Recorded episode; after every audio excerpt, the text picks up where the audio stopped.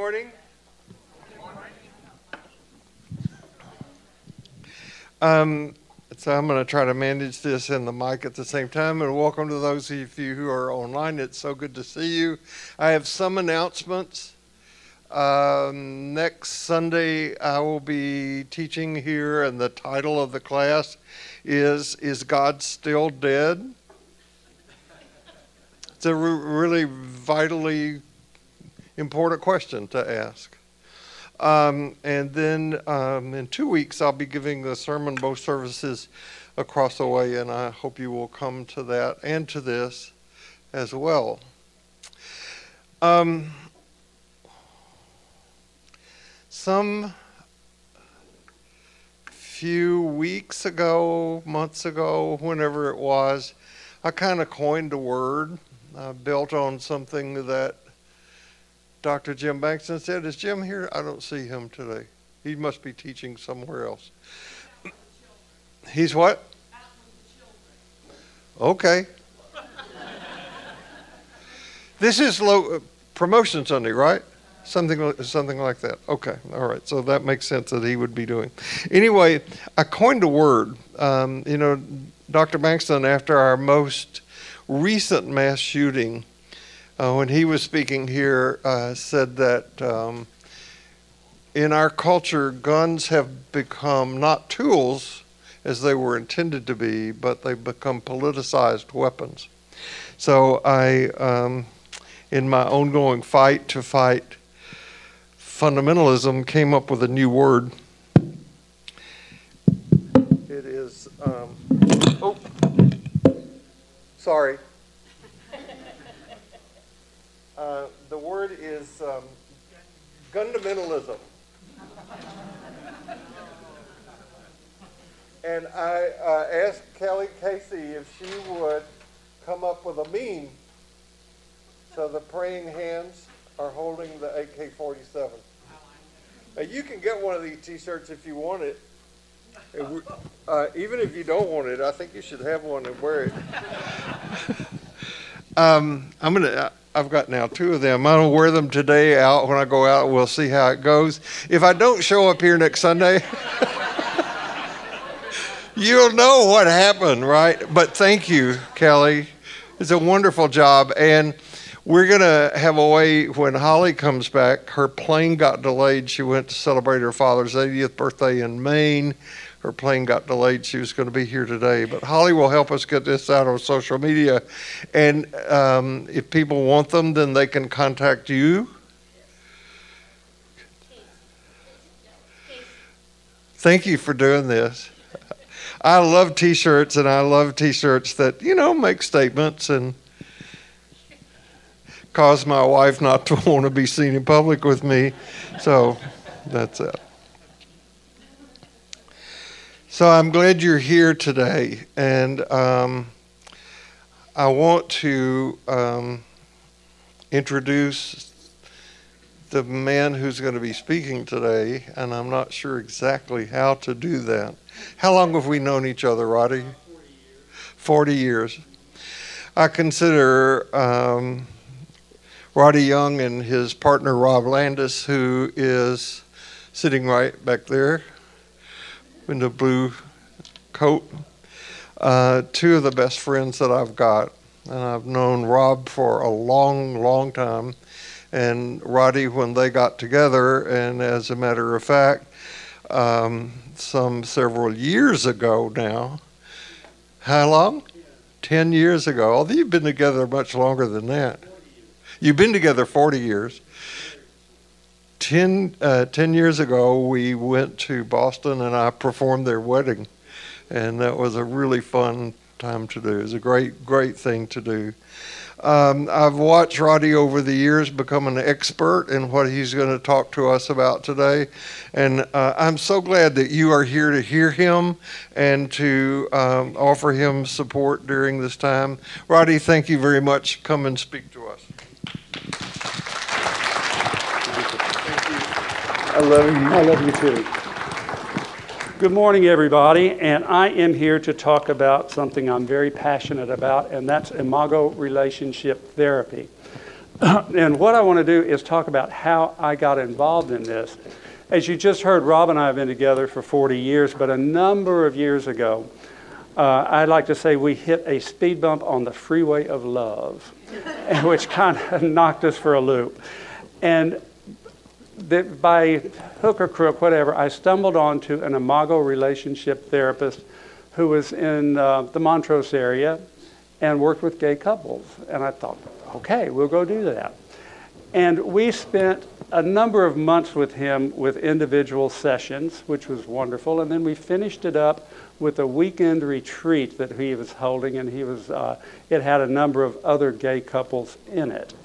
And we learned several things through all that. Number one, we learned that we're not unique, that everybody has the same issues, and that we learned a way how to reconnect. And so it's become my passion. I eventually decided to go back to school and change my career and become a social worker. And then I got um, certified in Imago relationship therapy and have been doing that since then. And it's a wonderful lens for me to look through at not only couples, but as people, you know, that we all carry our issues with us all the time.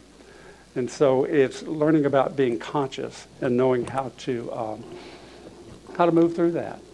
So a little bit about Imago. It was developed by Harville Hendrix and his wife Helen LaKelly Hunt, and it's a systems theory of relationship therapy, which I'll explain as we go along, and it combines and blends aspects of major psychotherapy models. And here is Harville and Helen, and I found them very interesting.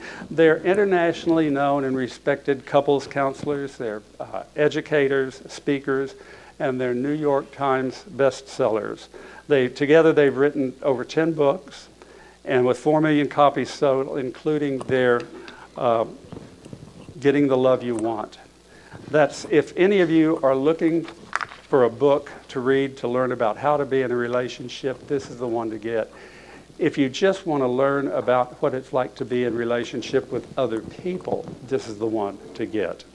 Uh, he graduated from Union uh, Theology Seminary at Columbia University in New York and has an MA and PhD in psychology and religion from the Divinity School of the Chicago University of Chicago, and he's a former um, uh, uh, professor at the uh, Southern Methodist University. And he has appeared on Oprah Winfrey's show 17 times. So she's very fond of him. She has appeared, she, she has degrees from Union Theological, Theological Seminary in New York and Southern Methodist University. And besides the book that she's written with uh, her husband, excuse me, uh, she uh, has co authored three books. One of them is called Faith and Feminism, and she looks at the question of why do so many women of faith have a strong aversion to feminism, and why do so many feminists have an ardent mistrust of religion? She's written another book called And the Spirit Moved Them The Lost Radical History of America's First Feminist, and Sister Wisdom Faith, Fortitude, and Inspiration, a collection of short meditations on, women's, on, on women, including saints, social reformers and contemporary theologians. And she was installed in the National Women's Hall of Fame in 1994 in New York for her leadership in the global women's movement. I didn't know there was a National Women's Hall of Fame. Look it up. There's a lot of interesting uh, people in it. Um, Harville was teaching in 1975 at Southern Methodist University, and he was teaching a family a class on family and marriage therapy. And it was a Tuesday morning, and he was going to be late to class because he was going to the courthouse to f- finalize his divorce after 16 years. And he had hoped that when he went to the class that the guys, everybody would have just dispersed and wandered off because he wasn't there. But they knew where he was, so they waited around. And while they were there, they started talking about their own relationships and what had worked and what hadn't. Three of them had been married and divorced, three had never had a serious relationship, and six were in troubled relationships. After class, one of the students asked Harville, after it was over, why do couples have such a hard time staying together? And he said, I don't know, but I'm going to spend the rest of my career trying to figure this out. And in 1977, he and Helen met, who had also been in divorce, and got together and have been working on this issue through today. Hi. I like that. I want that to happen a lot. Uh, anyway, I forgot. Uh, Bill told me a pun right before I got up here, and this seems to fit. And about the man who was uh, engaged to the woman with the wooden leg, he decided to break it off. no. Sorry, Bill. you can't. You can't. So we're going to look at imago relationship theory first. And what he was wanting to find out, he and, he and his wife were, why are two people drawn together in the first place? What causes the conflict in their relationship? And how do we turn that conflict into reconnecting, growth, and healing? So he developed, he and Helen came up with this idea that we have two types of relationships. We have unconscious relationships and a conscious relationship. So the first thing we're going to look at is the unconscious relationship. And the stages of the unconscious relationship are romantic love. This first one. And this is John and Mary. John and Mary meet, and they just, sparks kind of flew. They knew they belonged together. And she's a little bit on the bohemian side, you know, a bit of a free spirit, a free spirit and she's um, dresses that way. She's fun, just off the wall, has a great laugh, and he's just very attracted to her. Of course, he's very buttoned down, a little bit more reserved. Um, her home is eclectic. His apartment is very modern, very uh, reader, I mean, architectural digest. And they just have the best time together, and they decide that Uh, they, they develop a passion and this attraction for one another. They just get together like this. They have wonderful times together. They're passionate in their relationship. They have lots of sex. They just can't get enough of each other. They have the illusion that this is the relationship that we're going to be in the rest of our lives. They're ecstatic about it. And they have hope for the future because they don't, they found their perfect partner. Who's found their perfect partner? we all do it first. We all have our perfect partner at first. We all go through this romantic stage when we first meet someone. You know, we just, oh, how wonderful they are. And then what happens is comes along a power struggle. All of a sudden, they've been together for a little while, and this usually happens around commitment. Once you've committed to that person, suddenly you think, oh, and uh, they say love is blind, and they, uh, the, we, the blinders fall off after we commit. We begin to see the things that used to draw us together can sometimes irritate us. And John tells Mary, he said, You know, do you have to be so loud when we go out? You know, do you have to dance on the tabletops? Can't you just reel it in a little bit? And she says, Why don't you unbutton that shirt and lighten up? Everything that used to bring them together begins to kind of irritate him. So you have expectations that it's the other will change and it will be better. We'll start doing things the way they're supposed to do. And uh, they're disillusioned. They think, what have I gotten myself into? Why am I stuck with this? Why, did, why was I ever there? A lot of frustration and anger and fear. And they're at an impasse. They're just stuck with how to move forward, whether to move forward, get out, whatever. And they have symbiosis and fusion. And symbiosis is you should think what I think. And I can look at you and say, what's the matter with, what, what do you mean you don't like broccoli? What's the matter with you? Have you, have you ever had it in a casserole? It's delicious in a casserole. What's the matter? You know, it's good for you. And he'll say the same thing. He said, you don't want spare ribs? Spare ribs are good. And so they start arguing, thinking, what's the matter with you? So uh, they, that's symbiosis, or they just fuse together and just kind of decide they like what they like. Da, da, da, they, just kind of stick it out a little bit. So this is a typical power struggle, and it might go like this. He is quiet. She experiences this as withdrawal. She tries to get a response, and he experiences this as nagging. He walks away, and she experiences this as an attack. He fights back, and it all ends in tears and resentment. Anybody ever do that? I mean, it's, it's what happens. So, the outcomes of the power struggle. Number one, you can divorce or break up. John and Mary can split, go away on their own and look for a new partner and find somebody. They can have a parallel relationship. And that's where you're going like railroad tracks. You go along, kind of everything's going good. You don't really want to argue too much. You don't get too close or too far apart. You just kind of go along there. You don't go into the deep end of the pool to discuss broccoli and all that stuff that's so important. Or you just accept it. Or you have a volatile relationship where it's a lot of go along and then smooth it out for a little while and then get together and do some of that again. Or you just accept it for resignation. Well, this is as good as it gets. I remember reading Dear Abby years ago, and the, somebody would write in about their marital problems, and she said, Well, you know, you can do that. Or maybe this is as good as it gets. maybe you should just accept it, you know.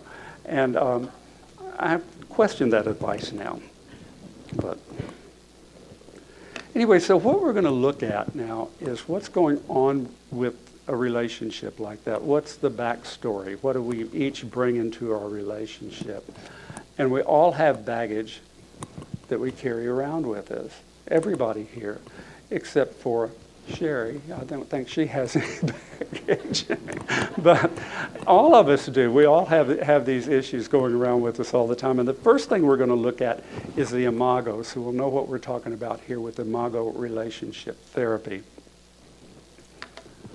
And imago is the Latin word for image.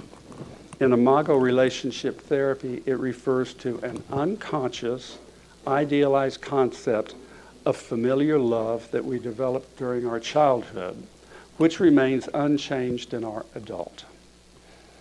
The development of the imago is based on interactions with our parents and or other significant adults in our early years of our life. So this is, we're very young, uh, zero and three, four, something like that. Due to our construct on what love is, we will develop specific behaviors or survival patterns either by expressing or inhibiting personality traits in order to obtain love and stay. So I'll explain that a little bit more. But that's what the imago is. At the moment of conception, we come into being with the potential to grow into fullness, with genetic predispositions, predispositions toward developing in certain ways. Constantly soothed by its mother's heartbeat, the embryo lives a tranquil, floating, effortless existence with no awareness of boundaries or of self. We come into the world with the capacity to be fully alive, present with each breath, born connected, empathically attuned to others, and aware of ourselves. So we come in this little bundle of joy. And then our parents take, take over. And so, so this next part is going to be, this is going to relate to the psychological things that go on to us, uh, psychological impulses of each of our developmental stages. So we're going to look at a number of developmental stages along the way to what we experienced because of how our parents responded to those impulses and how we coped when our impulses were not supported and how this impacts us in our adult intimate relationships. So we're carrying this with us when we go into a relationship. And so we start off at the um, earliest stage, and here we are, little babies, and it's the attachment and security and trust. It's when it cries, it's, and we go into that. so, you know, is the mother there with us enough to take care of us? Is the father there? Is everybody there to respond to things? Are they too much there? Too they too smothering? Not enough. And the baby, a lot of this imprints on the baby. The other, as we grow up, as we get a little bit older, 18 months to three years, it's where we begin to see ourselves as different from our parents, but we still need them there.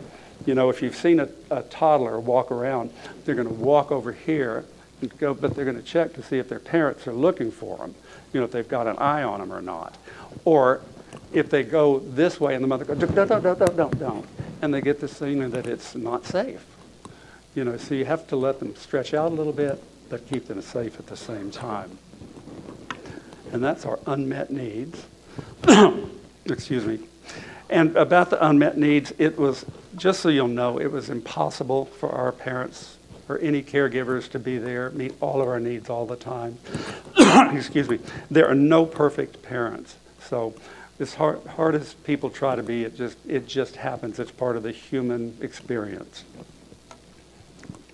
So we're going to look at childhood wounds, and this is where you're getting out and about a little bit and you're beginning to get your sense of identity and who you are and you get to be a little bit um, competent, where you're able to begin to do things. You're beginning to go out and play in the yard and develop a few little friends, ride your bike, color, do some things like that. And it's what kind of recognition you get at that time. Oh, that's a beautiful picture you drew. Or you got out of the lines this time. Try to stay more in the lines and you'll be doing a better job. You know, it's what, what we pick up at home and, and, the, and the different things that, that we uh, experience as children. And this includes all types of abuse, neglect, emotional, spiritual, and sexual abuse. So it can be, if you're in an abusive home, this will have a big effect on you also. Excuse me, I don't know why this is coming, I'm following you. Bill had a little particular in his throat the other day. So, what we're looking at is the adapted self and our socialization. And parents and other agents of socialization shape us to be socially acceptable. This leads to our energy being blocked in some functioning areas, which leads to the loss of full functioning capacity in those areas. The result of the two journeys, our psychological and our um, socialization. The result of these two journeys is we lose our connection with our original wholeness and our lives are limited by adaptations. We have to adapt to the society we're born into. We have to adapt to our parents. We have to adapt to our aunts and uncles. Everybody's bringing this stuff into it. They're approving or disapproving of what we're doing. And all that gets stored in the back of our minds, back here.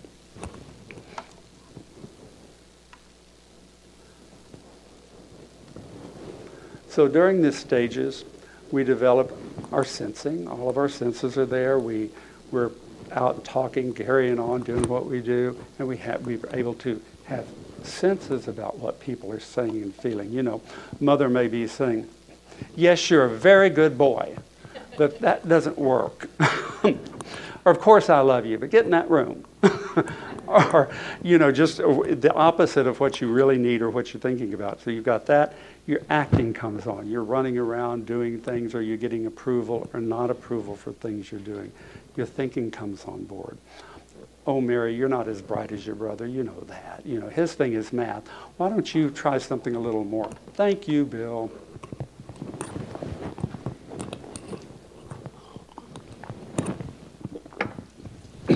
Much better. I appreciate that. So the thinking, the acting, and our feeling comes along. You know, our feelings, how we're responding to things, the different things we feel when people say things to us. Do we, um, why can't you do things as good as your brother? Which is kind of, uh, your brother's good. Why don't you try that? Why can't you get to do that? But I don't want to do that. I want to play the piano. I want to do this, something like that. And so it, it just depends on these varying messages that we get. And there are two kinds of socialization mes- uh, messages that we get. And here they are from our parents, our uh, extended family, our teachers, um, neighbors, all the different people we relate with. It's okay to be. It's okay just to be on this earth and be who you are. It's okay to be you with your likes and your dislikes and the things you, you care for. It's okay for you to think. If you want to think something or read something or, or drawn to something, it's okay. It's okay for you to feel the way you feel. It's okay for you to want to experience things through touch, play around and do things like that. To experience your body, to experience yourself running, to experience to move. Just all the things that kids want to do. Don't run in the house. Don't run so much out in the backyard. You're going to run and you're going to dirty that dress, and we can't do that. We don't have time to do that. Girls shouldn't be running. And I know a lot of this is stereotypical, but it's easier to understand. And why aren't you out there playing football with the boys? You know, so you're getting all these messages. And that goes into the re- repression part of it. Don't be, don't be you. Don't think, don't feel, don't touch, don't experience your body, don't move. So we all get these messages back and forth when we were kids. Here's an example of some of it. The people in our lives who give us approval or disapproval. And here we are with a lot of disapproval. I love this one with Dr. Phil. You're fat. Um, and lots of fingers shaking. There's the church, the school, our uh, kids who torture us and beat us up or give us a lot of stuff. The mean girls in school, and are you one of the good girls or one of the bad girls? Are you athletic or not? All those things. Here's some more of these up here of us trying to fit in and be socialized. And where do we fit in all this? And I look at the girls up there in the corner putting on their makeup. And as I look at them, I wonder who's encouraging them to do this? Do they really want? Does one of them really want to do it or just trying to fit in? And what kind of messages that they heard that they need to start looking pretty? You know, painting it up means looking pretty. The girl in the middle with her parents, and she's obviously an athlete. And there's two ways of looking at this for me. The parents are very proud of her for doing this. And are they proud of her as equally proud of her doing other things that she does?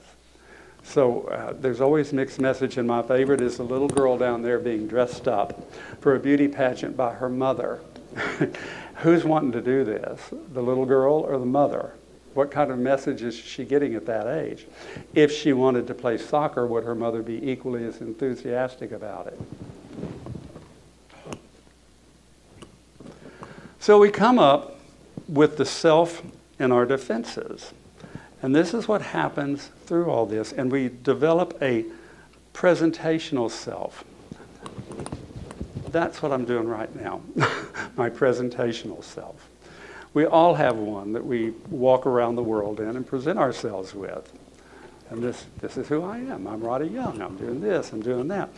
We also have the social thing, and it's how we like to present ourselves socially. And that's a different kind of level that we do, how we present. And how do we shape ourselves to fit in with the different people that we're with? The other stuff is our hidden stuff. It's the stuff that these are all conscious, the first part. We're aware of what's going on here right now in the presentational, the social, and the hidden. And the hidden is the stuff that I'm very well aware of, but I don't want you to know about it. You know, it can be um, picking your nose. It can, you know, you don't want to walk around telling everybody, boy, I got a good one out today. You know, we don't do that stuff. And there's just things that we do, we keep hidden. It may be the ways we eat. Um, I used to eat a Whataburger all the time. I'm not real shy about telling this because I have told people this, but I would always buy one, take it home, put it in the microwave for one minute. I would cut it into fourths and I would eat bread, vegetables, and just do that. I don't know why I did that. I wouldn't do it at somebody's house if they were serving hamburgers, but I don't eat those anymore, so I don't have to think about that. But that's, you know, some things that we might have hidden that we don't want people to know about. Uh, eating pints of, of ice cream every day that we don't really want people to know that we do. Um, the other part are hidden behaviors that we're not aware of. And the lost are, are prohibited, um, and they represent parts of ourselves that are not only hidden from others, but are hidden from ourselves. And that just may be some kind of shame or fear or lack that we have, but don't feel good enough, you know, but it's all just back there hidden. It's stuff that, that, that we don't want people to know, and I don't want to know about it. The other is the, the denied. And mine would be, you know what? She is such a gossip. I heard her the other day saying something terrible about Bill. And, you know, she was telling everybody, and I heard her tell so and so, and he just lapped it up. You know, I just can't stand a gossip. I'm glad I'm not a gossip. so that's pretty much how it works. so it's there, others see it, we don't. And we also have the, uh, our positive traits that some of us might not be aware of but others see in us. And so it's, we've got it hidden. We may have talents that we've shut back over the years because we, we didn't want to do it. We were, we were too embarrassed to do it, and we've just shut it back. As I've gotten older, I've gotten more aware that I would have really enjoyed performing on the stage. But in high school and all through my growing up, I, I, was too shy, too scared, wouldn't even think about it, wouldn't even mention it to anybody that I wanted to do that. And I would have loved to have been a singer. Of course, I can't sing, but I, I but I never really tried or went for it because I was shy about it. You know? So I've gotten aware of some of those things, but we still have them. So, this is what happens when we have our lost, denied, and disowned selves. We shut ourselves down in a lot of areas that we're not aware of, and, the, and what we do is we're not fully alive and we don't express ourselves. And so that's um, what happens with our, socia- uh, with our socialization and uh, psychological journeys. And this is how we view the world. We view it through a different lens. So over the period of time, we've just had different lenses stuck in there, so we have this distorted view of ourselves and the world. So, with our response to unmet needs and repressive socialization, we have what we call a character defense, and that's fight, flight, freeze, or submit. So, when you get, it, it's a basic thing we go to whenever something is troubling us or when we get angry, something like that. We pull back, or we stand up and fight, we freeze, or just submit to it. So that's basically how we do respond to these things, and you'll, it'll be clearer in a minute. So here comes John into their relationship with all of his stuff his baggage, his positive and negative traits that he's developed over the years. And when they meet, they fall in love. And why do they fall in love? It's because of this. They come together and they have similar traits in common. And the thing that really draws them together is the negative traits, which I thought was fascinating to learn. The negative traits have a stronger pull because they have the stronger feeling from us as childhood, the negative traits. When your parents say, Oh, you did a good job with that, that's not near as much as don't ever do that again. You know, they stay in there and they're in the back of our minds. So that's what's drawing them together. And if John needs, he, he picks somebody, and so does Mary. If he, she doesn't have some of the things that he needs, he can provoke it. And he can walk up to her and say, You're always mad, aren't you? You always get mad. You always take the disagreement. You always disagree with me, everything I do. And you always get mad. And you say, Damn it, I don't get mad. To see, you do get mad every time. Or you can just project it on there. I can just see it on you. I can look in your face and just think, that's what he's or she's thinking about. And just project it on there. So that's what draws those two together. And this, to me, is one of the most important things to learn out of this is that how our brain reacts to all this. We have our reptilian brain down here in the back. It's at the base of our brain. And that is where our breathing and all the automatic things happen, but it's also where we store most of the stuff from our childhood issues. Then we've got the limbic system, which is a little bit higher, and that's where our emotions are. And so we can be a little bit more aware of that. The neocortex is where we have the ability to think. So it's real important to realize that because, say, I'm walking into my house one day, I unlock it, and the lights are off, and I hear something in there, and the first thing I go is like this.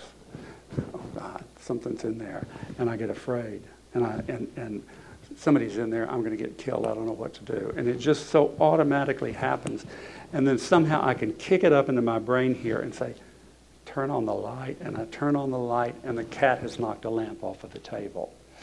But my first thing is just my automatic re, uh, response, and that's what happens to us in our relationships when we get angry with one another. We go to that first place that it might be. So I, I try to be aware of this in my life. It helps. So the two character types are going to be a minimizer, and that's someone who, when there's a fight, they're going to pull back. They're going to just pull back. They're not going to get into it. And what happens with them? They tend to pull away. So they hide. They just go away. And the other character type is the maximizer. They're the ones who cause all the trouble. And as you can see, they don't hold it back much at all. really don't. So when two people get to arguing like John and Mary, whoever is the minimizer, usually what happens is turtles withdraw. But you get them in an argument, and they get to, you know, he's going at her, and she just pulls, pulls, pulls, pulls, pulls back, and he just keeps going upon her. She snaps. You know, so you only push them so far before they snap back too. But these are the two ways people are going to react in a relationship. Is any of this familiar with anybody in here? I think so. so what are we going to do? Why don't we just pick someone who gives us everything we didn't get in childhood? It doesn't work that way. You would be bored spitless if you found somebody just like you. It's not fun. You're not attractive to them, you know. Anybody ever uh, get fixed up with somebody on a date and they say, This one's going to be perfect for you. Y'all just really belong together. And you get together with them, and the veneer is just wonderful, and you think, okay. and you, you, don't really want to do it. And everything on the outside looks perfect. And then you get hooked up with somebody that you really pay. And your friends say, why are you doing that? You know, they, you left John and you didn't do that. But it's what, it, what draws them. And uh, again, I don't know if any of you ever known uh, people who do break up and they get back with the same type of person time you the uh, yeah everybody's shaking their head you get back with the same person because that's what you're really attracted to so now we're going to talk about the other side of this. We know what's going on with all this stuff and how, why it's working out. So what are we going to do? How does a couple work through this stuff? And so if all of this other stuff has become is takes place in our unconscious we need to flip it over into a conscious relationship. So we need to cooperate with the intention of our unconscious by creating a conscious, committed relationship in which the couple intentionally meets each other's unmet childhood needs. So you have to be aware of what's going on, know what your baggage is that you're bringing in. And as Imago therapist, we use a three stage structured process called the Imago dialogue. And as a therapy with the Imago Dialogue, it couples learn specific skills and effective tools to learn how to not communicate, to talk. Bill, Bill has used this before, and I've switched it from communicate because he was talking about when you walk in and ask somebody, How you doing? Fine. You know, that communicate. But we learn how to talk. And uh, it moves from reactivity to intentionality. If you're able to sit down and talk to each other with intention and not being reactive, you can talk. And it creates safety and intimacy, and it renews the love, the passion, and potential of the relationship. The purpose is to help couples move from symbiotic fusion and disconnection to differentiation, to differentiation and connection the symbiotic thinking. You know what I know, you know what I need, you like what I like, you should like what you like, you should like broccoli. Into, you don't like broccoli? Tell me about it. when did you first eat it? When did you decide you didn't like it? you know, so so you, you you're able to understand each other as different person, different people. It creates safety between the couple so that the unarticulated or unspoken parts of their selves can emerge and become integrated. So they begin to feel comfortable sharing more with each other because they're not going to get reactivity. And the process enables couples to see their partner rather than our projections onto our partner, thereby deepening and understanding, deepening understanding and empathy.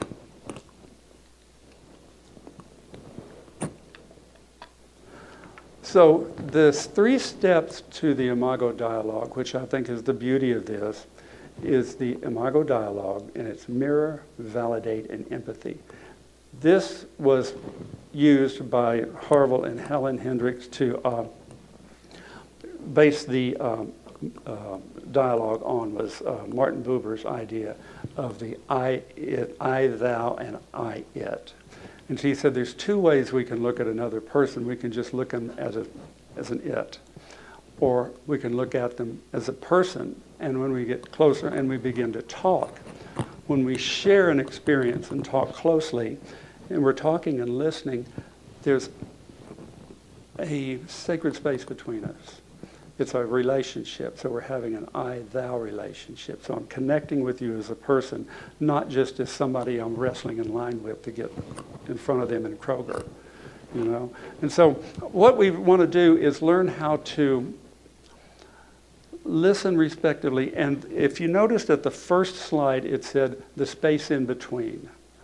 And the space in between is the space between John and Mary. They need to acknowledge that each one of them is different, and yet they have to build on the relationship and keep it together to make it work. So not only do we need to look at what, um, what I need in the relationship, I need to look at what my partner needs in the relationship. And the main thing is what can we do to build this relationship at all times? Be conscious of what we want in our relationship and, and be kind. And so, what we do in dialogue, we use that to do, to do these things, but I want to tell you a little bit more about dialogue. What we do is we put two chairs up. When I, and if I'm in therapy, and I tell people to do this at home too, get two chairs and sit across from one another. And don't sit like this, don't do like that, don't cross your legs. you have to be open a little bit. And both of you learn to be open and you need to mirror what the, uh, the, the affect of the other person. So if you're sitting there talking, you say, I really have something I want to share with you. You say, you don't say, what do you want to share? You want to say, I hear you really have something you want to share with me. So you want to mirror their effect. And if somebody is real upset, I'm really upset today. You say, I hear you're really upset. So you mirror that and you listen to what they have to say. So um, the two couples sit together, and I encourage one to speak, and the other has to listen, and they have to do it in small bites because it's too hard to listen if you're busy thinking about your, what you're going to say back too. So you have to repeat back what they say, and that's the hard part. So if they say, you know, you came home from work the other day, and I had planned a special meal for you, and you came in late and you didn't even speak to me. You just went upstairs. And when you did that, I felt hurt and angry. And the story I told myself was, I don't matter to you. So John's job is to come back and say, I hear you say that when I came home from work the other day and you had done that special meal, and I just walked up and ignored you, you felt hurt and angry. And the story you told yourself was that you don't matter. So I can listen to my partner. I don't have to agree with anything they say. You know, I could just, I hear that, you know, and it's not for me to say, well, I couldn't help but come along you know, had traffic and all this kind of stuff. But you want to listen to your partner's feelings first.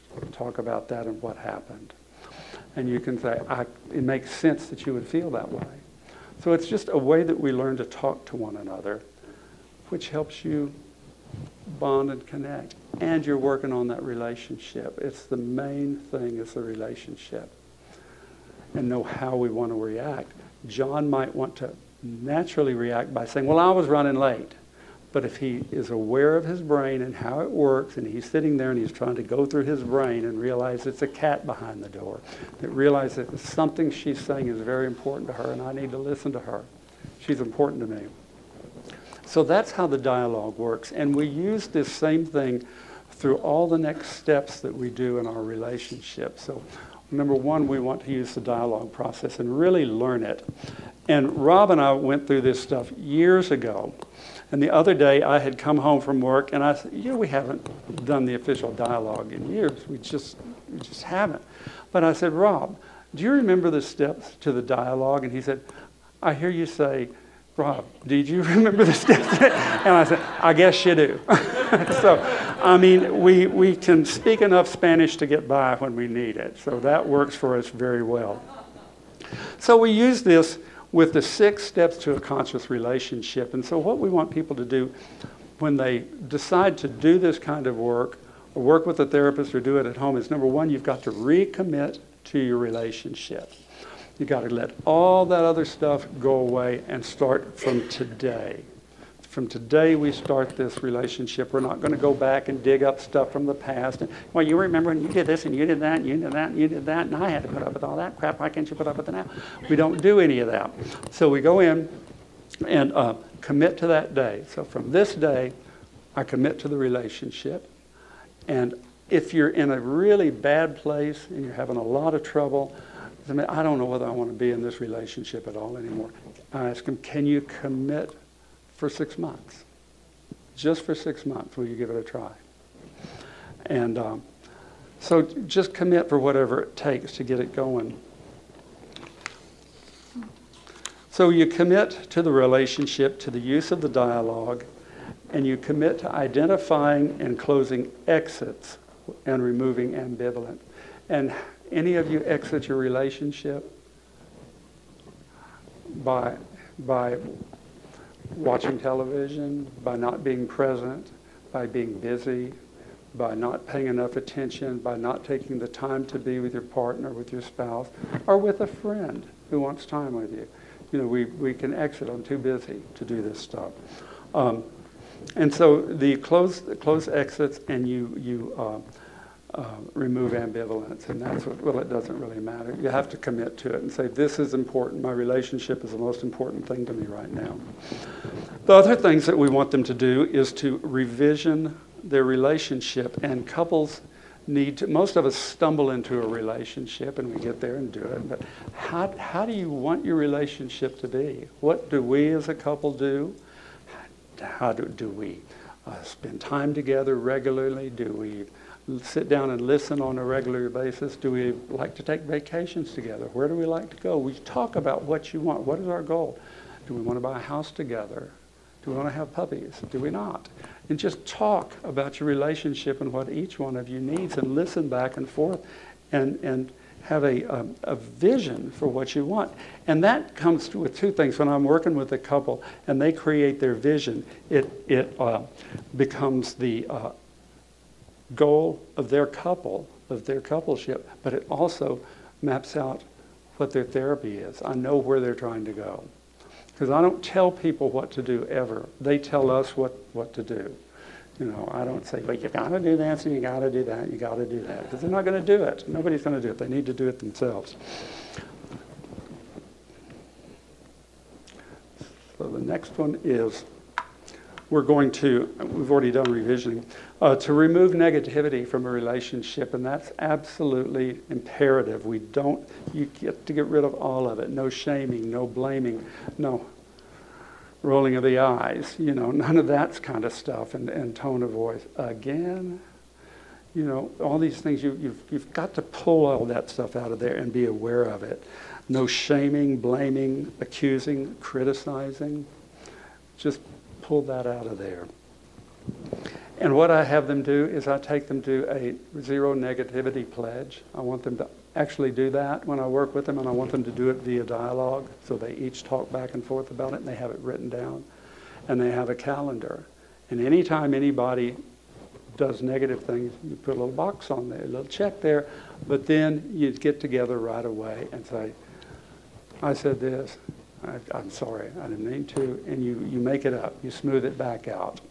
But you keep track of it because the more you're aware of it, the easier it is to let it go. The next is re-imaging, and that's one of the most important parts is to notice that your partner is a separate person from you. They don't exactly like the same things all the time. They're an individual, other. They don't have to feel the same way I do about certain things, you know. You can be Democrats and Republicans living together if you just agree you're going to do it and don't go in that direction. Um, it helps. I had a, a, a, talk with my brother, not oh, quite a while back actually, and we got onto this uh, political thing. And I called him up the next day and I said, I love you.